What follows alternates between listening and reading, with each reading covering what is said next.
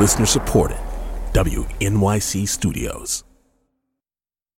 As a disabled person who's, you know, born with my disability, I grew up with adults always having very low expectations. I mean, there were definitely some teachers that just, you know, like thought like, oh, you know, why go to college? People just can't imagine people with significant disabilities doing well sometimes. And I think that's very messed up. This is Death, Sex, and Money, the show from W N Y C about the things we think about a lot and need to talk about more. I'm Anna Sale.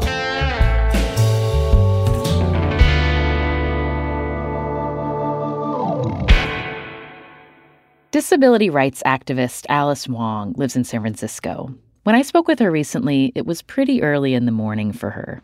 Yeah, well, I'm kind of a night owl slash early bird, so this is great for me, so I love it. Does that mean you sleep during the day? Are you nocturnal? Yeah, yeah, pretty much. I'm a weirdo. It's, I mean, I am basically Dracula, so... Wait, so when did you when did you last sleep? At what time?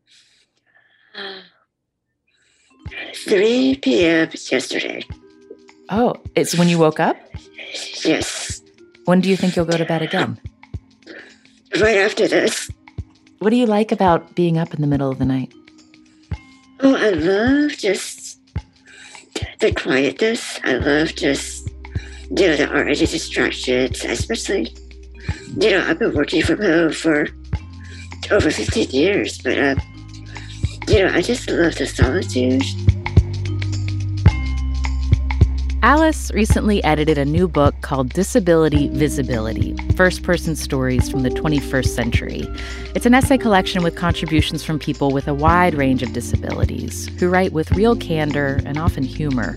The whole thing's got a real Death, Sex, and Money vibe. Alice has a form of muscular dystrophy. She uses a wheelchair to get around and wears a BiPAP machine to help her breathe, which you'll hear throughout our conversation.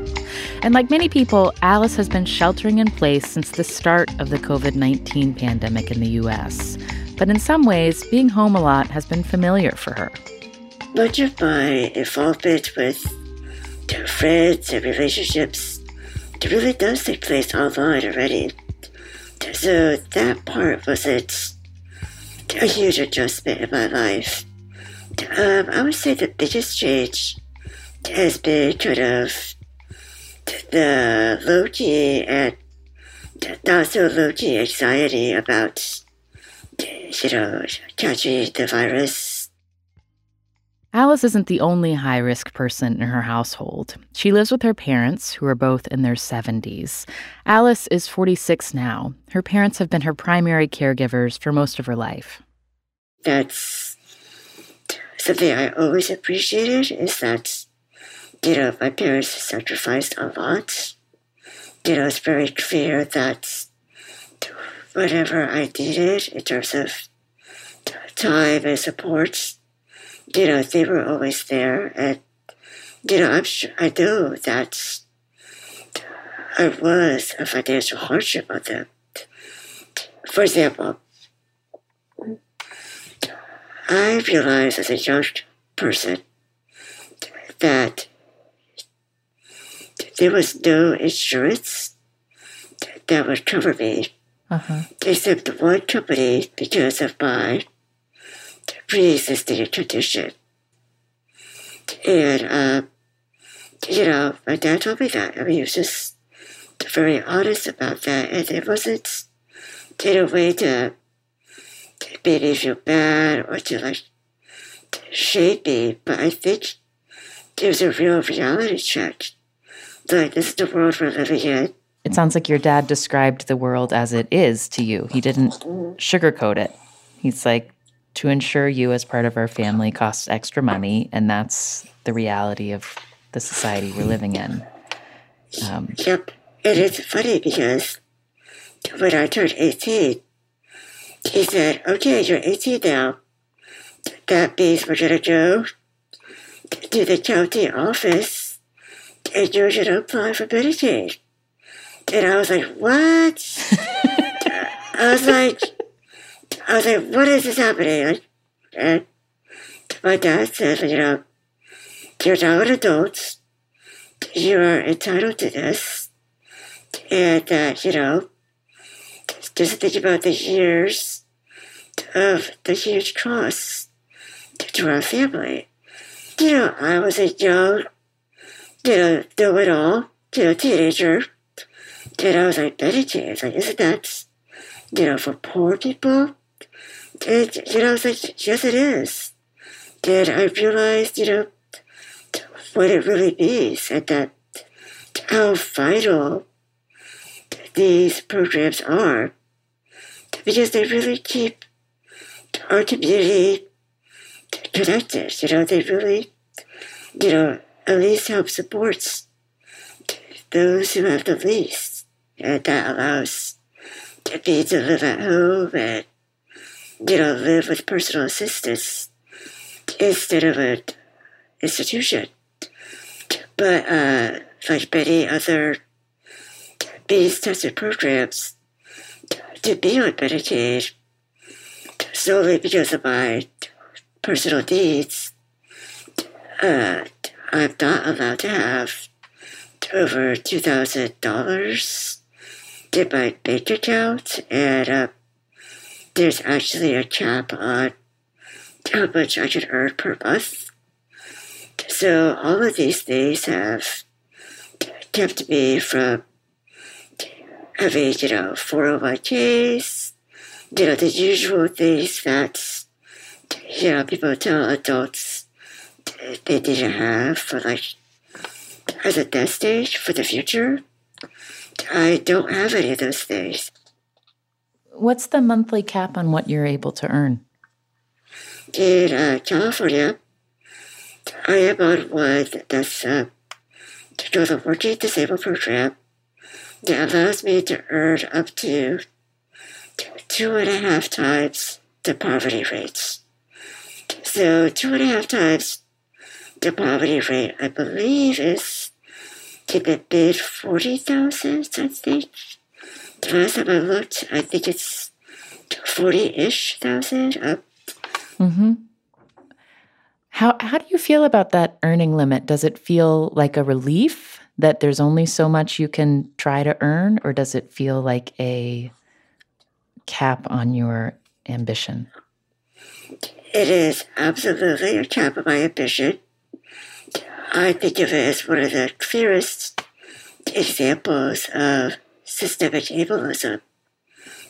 You know, the fact that there's a limit purely because the way our society is organized, that if you need assistance to live every day, you know, let's say get out of bed, have people in, people that work for you at your home to help you do the everyday activities of life. For those reasons alone, to just survive, you're expected to have a trade-off to live, you know, at poverty or near poverty. You know, that people don't realize is that to be poor or close to poverty, it takes a lot of work. I mean, it's just, it's basically a part-time job in terms of making sure you document everything because you're constantly, as a disabled person, asked to prove your your disability all the time. Just, you know, you have to always kind of re- reconfirm, yes, like, I do need these services, and yes, you have to repeat, like, all the different things that you cannot do, just to jump through the hoops to make sure that you are eligible. Yeah, and it's this mix of you having to to show the government that you are both deserving of help and also dependent enough, like need help enough So it's this combination of showing worthiness and also um, vulnerability. Yeah, these, these are often in conflicts. Yeah. So there's always, like, for me, like, hypervigilance about my bank balance, about my assets, because no matter what happens in terms of no amount of extra income is worth not being on Medicaid, because basically Medicaid is a lifeline for me. Alice grew up near Indianapolis, the oldest of three sisters. Her parents immigrated to the United States from Hong Kong a few years before she was born. She was diagnosed with muscular dystrophy as a toddler. My disability world was completely separate from the Chinese American community that I was part of. Uh, so we became involved in the local muscular dystrophy organization. So we attended, you know, various events, uh, maybe once or twice a year. And, you know, that was a very, you know, a white world. And um, I almost never saw anybody like myself there. And we also had a very small Chinese American community that was um, it, it was uh, centered around a church, and uh, yeah, that was just that was sort of my my safe place. You know, people that you know talked like us, and, and like uh, my sisters, sisters and I were lucky that uh, we did have friends that we grew up with that were Chinese American as well. Mm-hmm.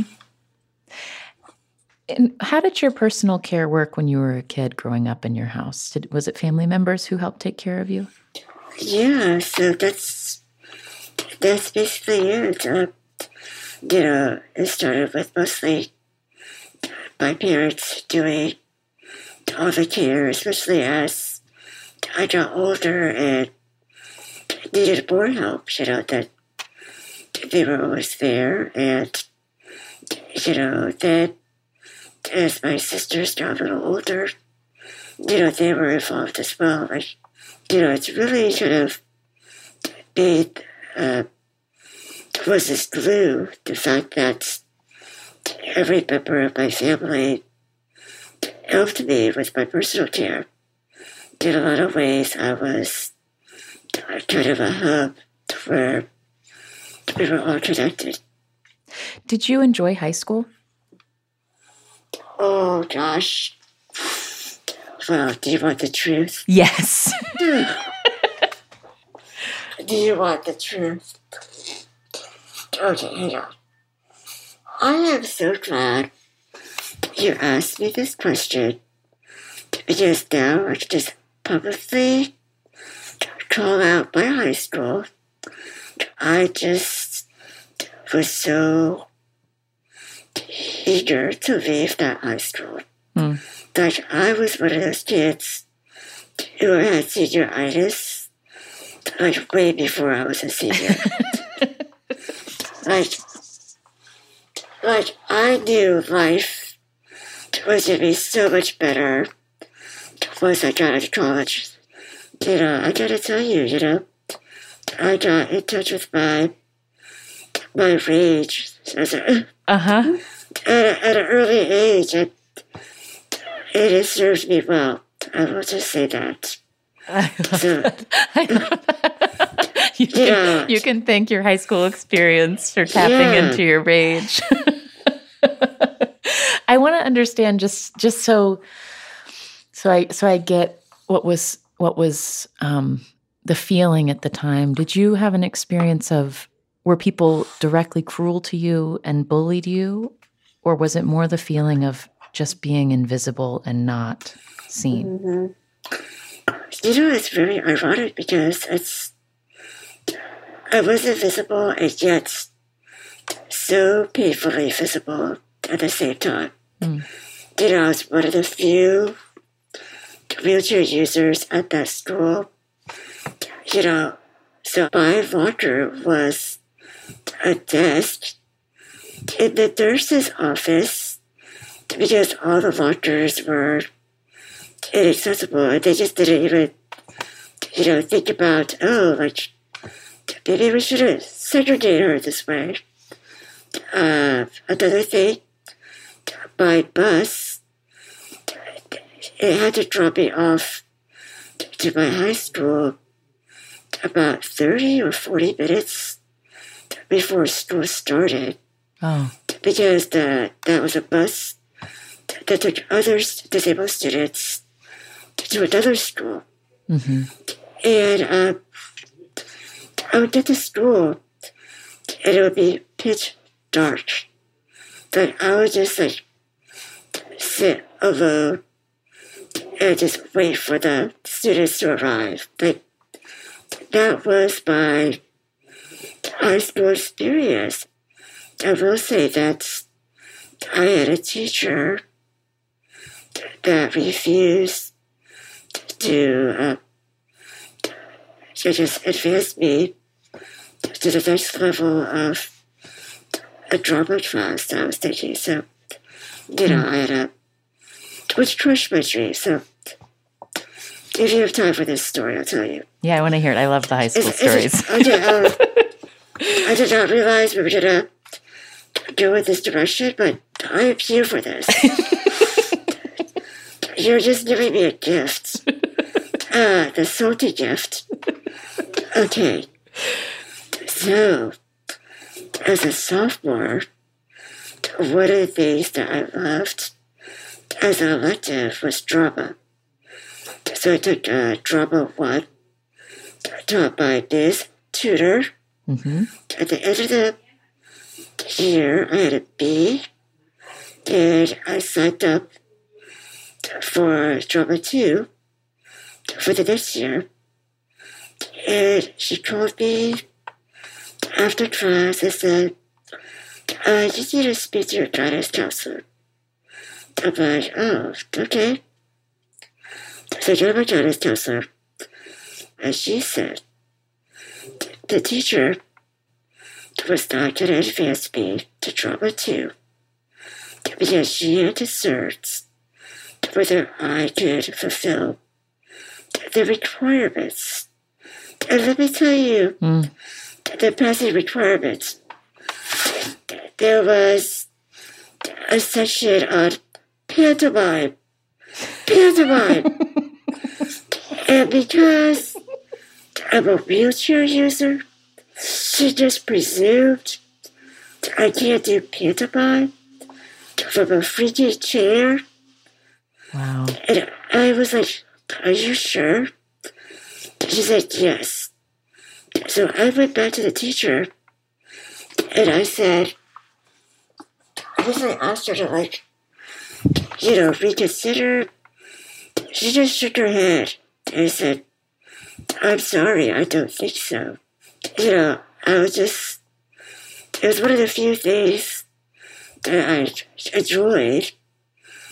And she said I couldn't continue this because of my disability. And she had no imagination or even willingness to be flexible. And for an adult, you know, especially an educator who supposedly, you know, is supposed to, you know, bring up young people and get the best out of them. She, she got the best rage out of me. I'm, I'm curious. So you, you felt rage. Did you, did your, as a teenager, did you tell people what had happened, that that had been withheld from you?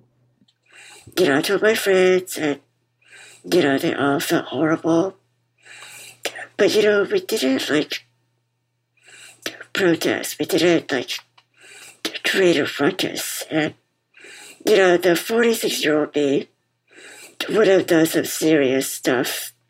But, um, you know, at that time, I think I was already so self-conscious. And I, frankly, because of these to the counselor and a teacher. I didn't think anybody else in the administration honestly would have my back. Mm. I also didn't really share this that much with my parents because, and I regret that, like now. Mm. But, uh, you know, a lot of times, you know, uh, I think they were very kind of careful. I think advocated for me. Mm-hmm. And I think that's okay too, because, you know, in a lot of ways, I place the responsibility of advocating for myself. And that's, you know, how I learned to be self-reliant and just... How to make a ruckus. Later on, yeah, look at me now. Look at me now.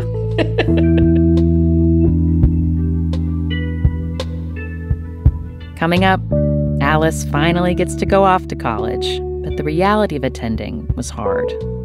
It was a real, you know, letdown for me. I mean, I, I had dreams, I had ambitions, I had friends there. But, you know, again, you know, it's about the, the long game because, you know, the real dream was to leave, to leave Indiana, to be honest.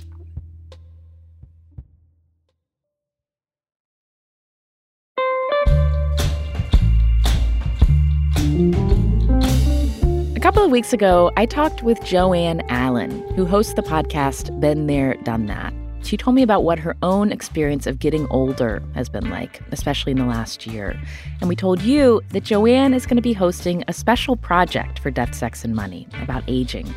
And judging from how many of you we've already heard from, this is something you are ready to talk about, too. I'm grateful for my wrinkles. I'm grateful for my sagging chin. I am grateful for my gray hair. And I'm even grateful for my aches and pains. I um, have noticed a lot of changes in my sexuality uh, just in the last few years.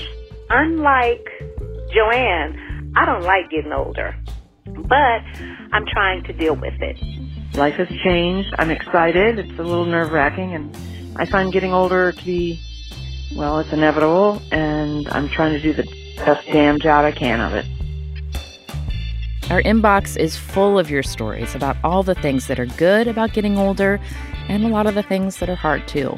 So if you're over sixty, we want to hear from you, too. Tell us, what's your life like right now? And how are you feeling your age differently this year than last year? You can record a voice memo or send us an email to deathsexmoney at W N Y C dot org. You can also leave us a message at the phone number nine one seven, seven four zero, six five four nine. If you missed that episode where I talked with Joanne about her own experience of getting older, check it out. You can find it at deathsexmoney.org slash aging. And if you're not over sixty, you can still help us spread the word about this project and send that episode to someone in your life who is.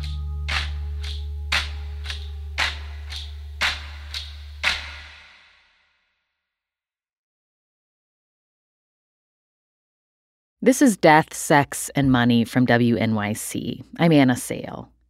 Alice Wong started college in nineteen ninety-two, two years after the Americans with Disabilities Act became law. She enrolled at Earlham College, her dream school, a Quaker liberal arts college about an hour and a half away from home, where Alice says only one dorm was accessible to her at the time. I was the first wheelchair user ever. They had to renovate a bathroom just so I could use that bathroom. So this was the one bathroom in my dorm on campus that I could use. There, this was the only bathroom on campus you could use? Yes. yes. Wow. You know, I was determined to attend this private school because, you know, I was driven by the academics. So there was a lot of stress. Mm-hmm. And at the same time, you know, it was thrilling to be on my own. When you went to Earlham, when you first when you first left left home and lived in that dorm, was that the first time you had personal care assistants who weren't related to you? Yes, yes, it was. So you're an eighteen-year-old woman, and just what was – did anyone help you figure out how to communicate with them about how you wanted to be touched, treated, cared for? How did you learn about that? Yeah. Yeah, that was a real learning curve, and I think being able to direct my care with my family members, you know, was definitely helpful. I think, you know, when you rely on others for most activities of daily living, um, speaking for myself, but I think um, other people in my situation would also, they might agree with me that you learn how to listen very well. You learn how to pick up nonverbal cues. You also learn how to really communicate in a, in a way that's effective. So, you know, you really learn how to, like, sense the situation and also adjust to it. So, like, you know, there were different people that came. Sometimes, you know, I would have somebody I'd never met before, and they have to help me use the bathroom. So, mm-hmm. you know, I had to be, you know, comfortable with my body, comfortable with somebody, um, you know, touching my body who I just met for the first time. But, you know, I've always tried to stress that I'm the experts. Mm-hmm. And, uh, you know, I'm there to tell you, like, this is the way I prefer to be lifted, or, you know, X, Y, C, because, you know, bossy pants. You know, and, uh, you know, it's not a problem for me to say, uh, you know, you do it this way. Uh, but you just had to be super organized in your brain, you know, and also be, like, really clear. Wait, when you say organized in your brain, do you mean, what, what does that mean? Like, what are the things that you're having to make sure are sorted? Oh. Yeah, so it's always anticipating what's next, anticipating what could go wrong. Mm. You know, somebody, what if somebody drops me, or what if somebody doesn't want to do something the way I asked them to. You know, all the different kind of variables, but also being mindful again, like, how much time do I have left?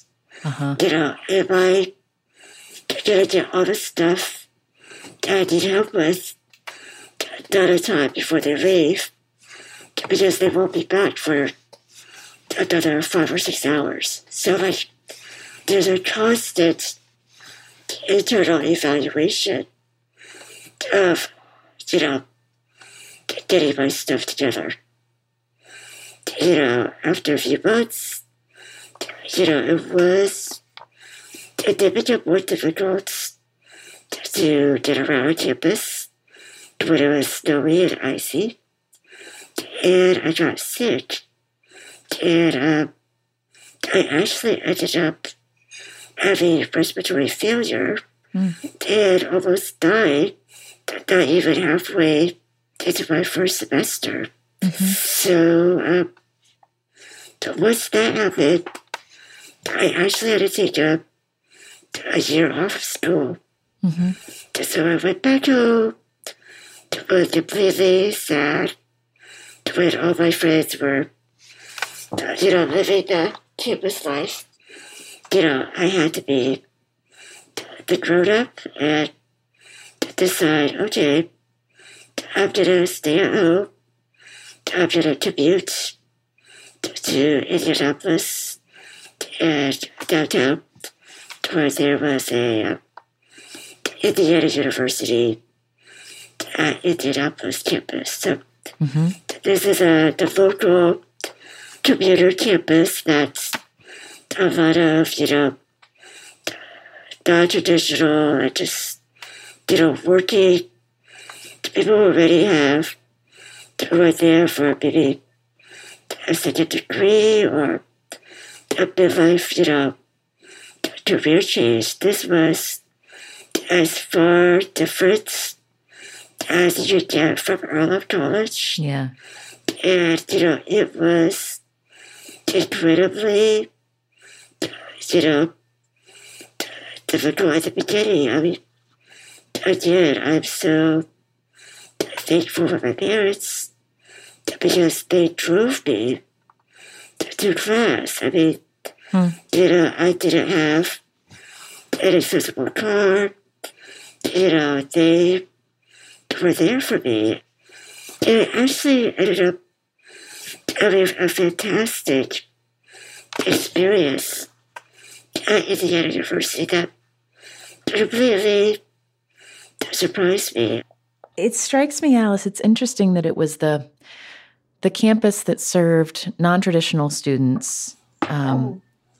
that was the one that could imagine possibilities for you that people in high, yeah. at your high school or at the private fancy liberal arts school could yeah. not. I, and I feel like that was such a, a humbling thing because with all of my kind of assumptions and, you know, judgments, you know, I had wonderful opportunities to learn and grow. You know, it really was a better situation, even though I didn't have all of the bells and whistles that one would want mm-hmm. as a young person. For all the, you know, I didn't go to parties. I I didn't do anything wild.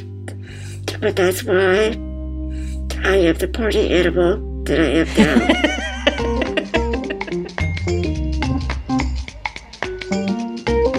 am now. Alice finally left Indiana for San Francisco in nineteen ninety-seven to get her master's in medical sociology at the University of California, San Francisco. And being there was a lot of what she'd hoped for. It immediately felt like home because suddenly you saw like so many Asian Americans. Uh-huh. It was such a, it was such a relief. It was. Like, I was just so, like, thrilled. And, of course, the food, like, the, the culture, the weather, the diversity, just all of the things that are right at your footstep, your doorstep. I think that was so exciting. That was really the lifestyle, you know, I envisioned for myself. What did you do on the weekends when in that time of your Ooh. life, when you were first getting to know the city?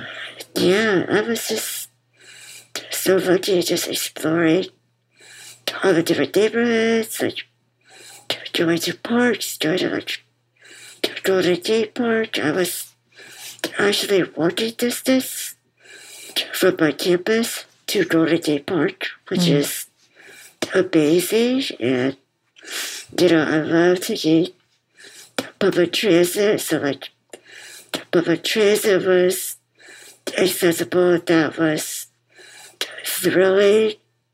You know, being able to go to Berkeley and Oakland all by myself, uh-huh. like that, I, that would have never happened. Um, Had you, you ever know, done that before? Like to be able to travel around the city never, by yourself? Never. Never ever. So that was extremely, extremely thrilling. And all the little things was just an adventure. When you moved to San Francisco, did your parents also move? Well, funnily enough, at that time, it was incredibly difficult finding and retaining workers with really.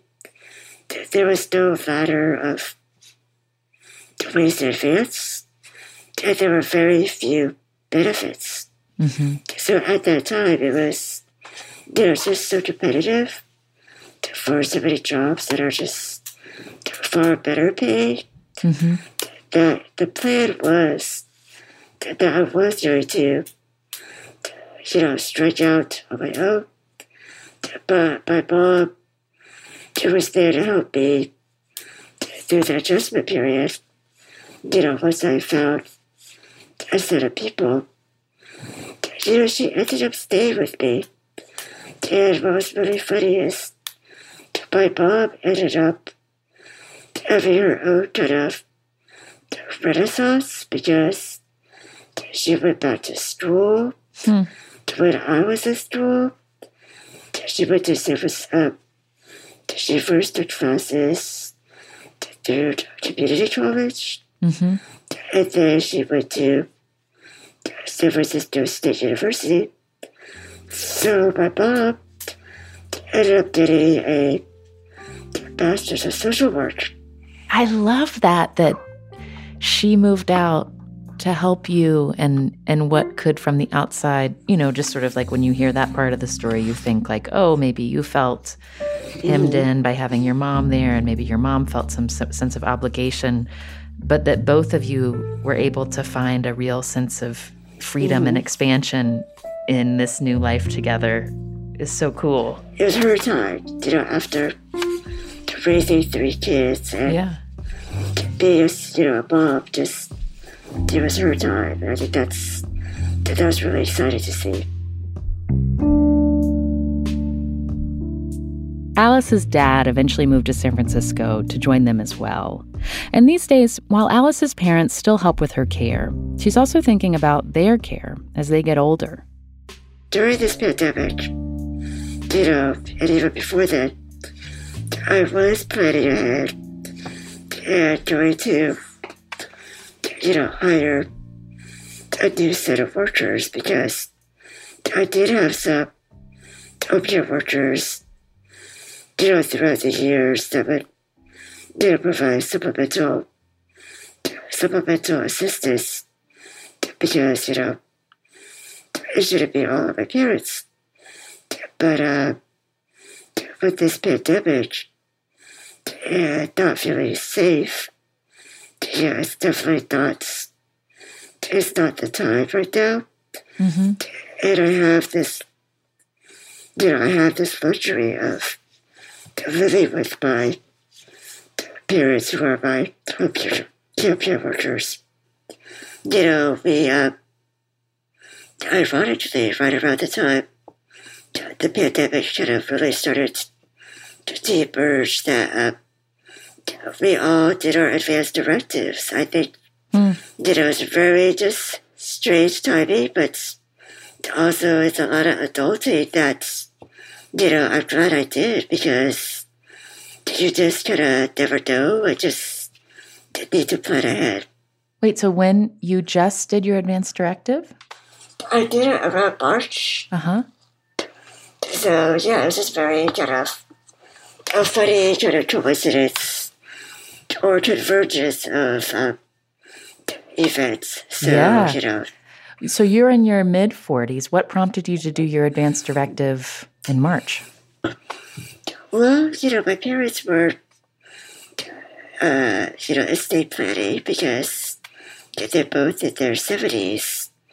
And yeah, we really want to make sure that, you know, their wishes are, you know, fully in a document and, you know, they get everything in order. So that's my sisters and I later on, you know, down the line, we'll have to, uh, we'll have to make some really difficult decisions. So, mm-hmm. you know, we've had these conversations and I've been meaning to do it for years, but, you know, it's so difficult when you have parents who are a bit stubborn, and both of my parents are a bit kind of creeped out by it. But uh, you know, but they kept, you know, they, you know, the, us as kids, adult kids, uh, we tried to like encourage them that this is, you know, this is good. You know, we try to, we should get through this.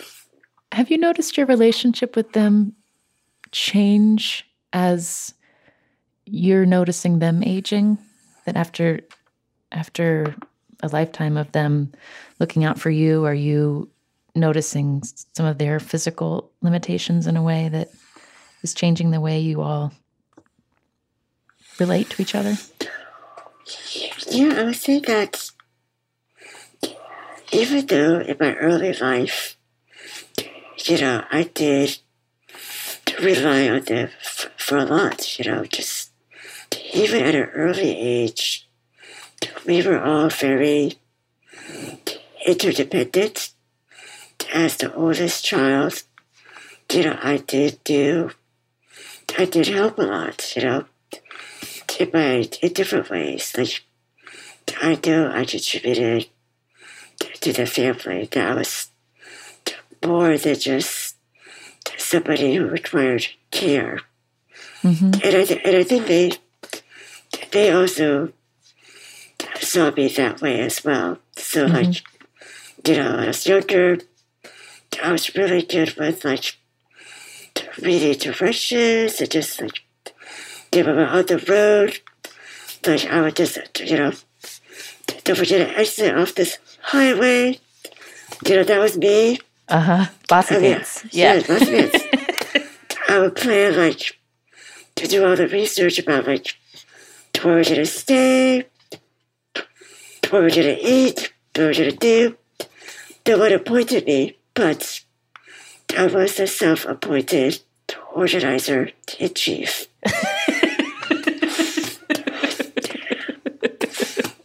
And I'm proud of that. And, you know, I think uh, my parents also kind of, they appreciate me as much as I appreciate them.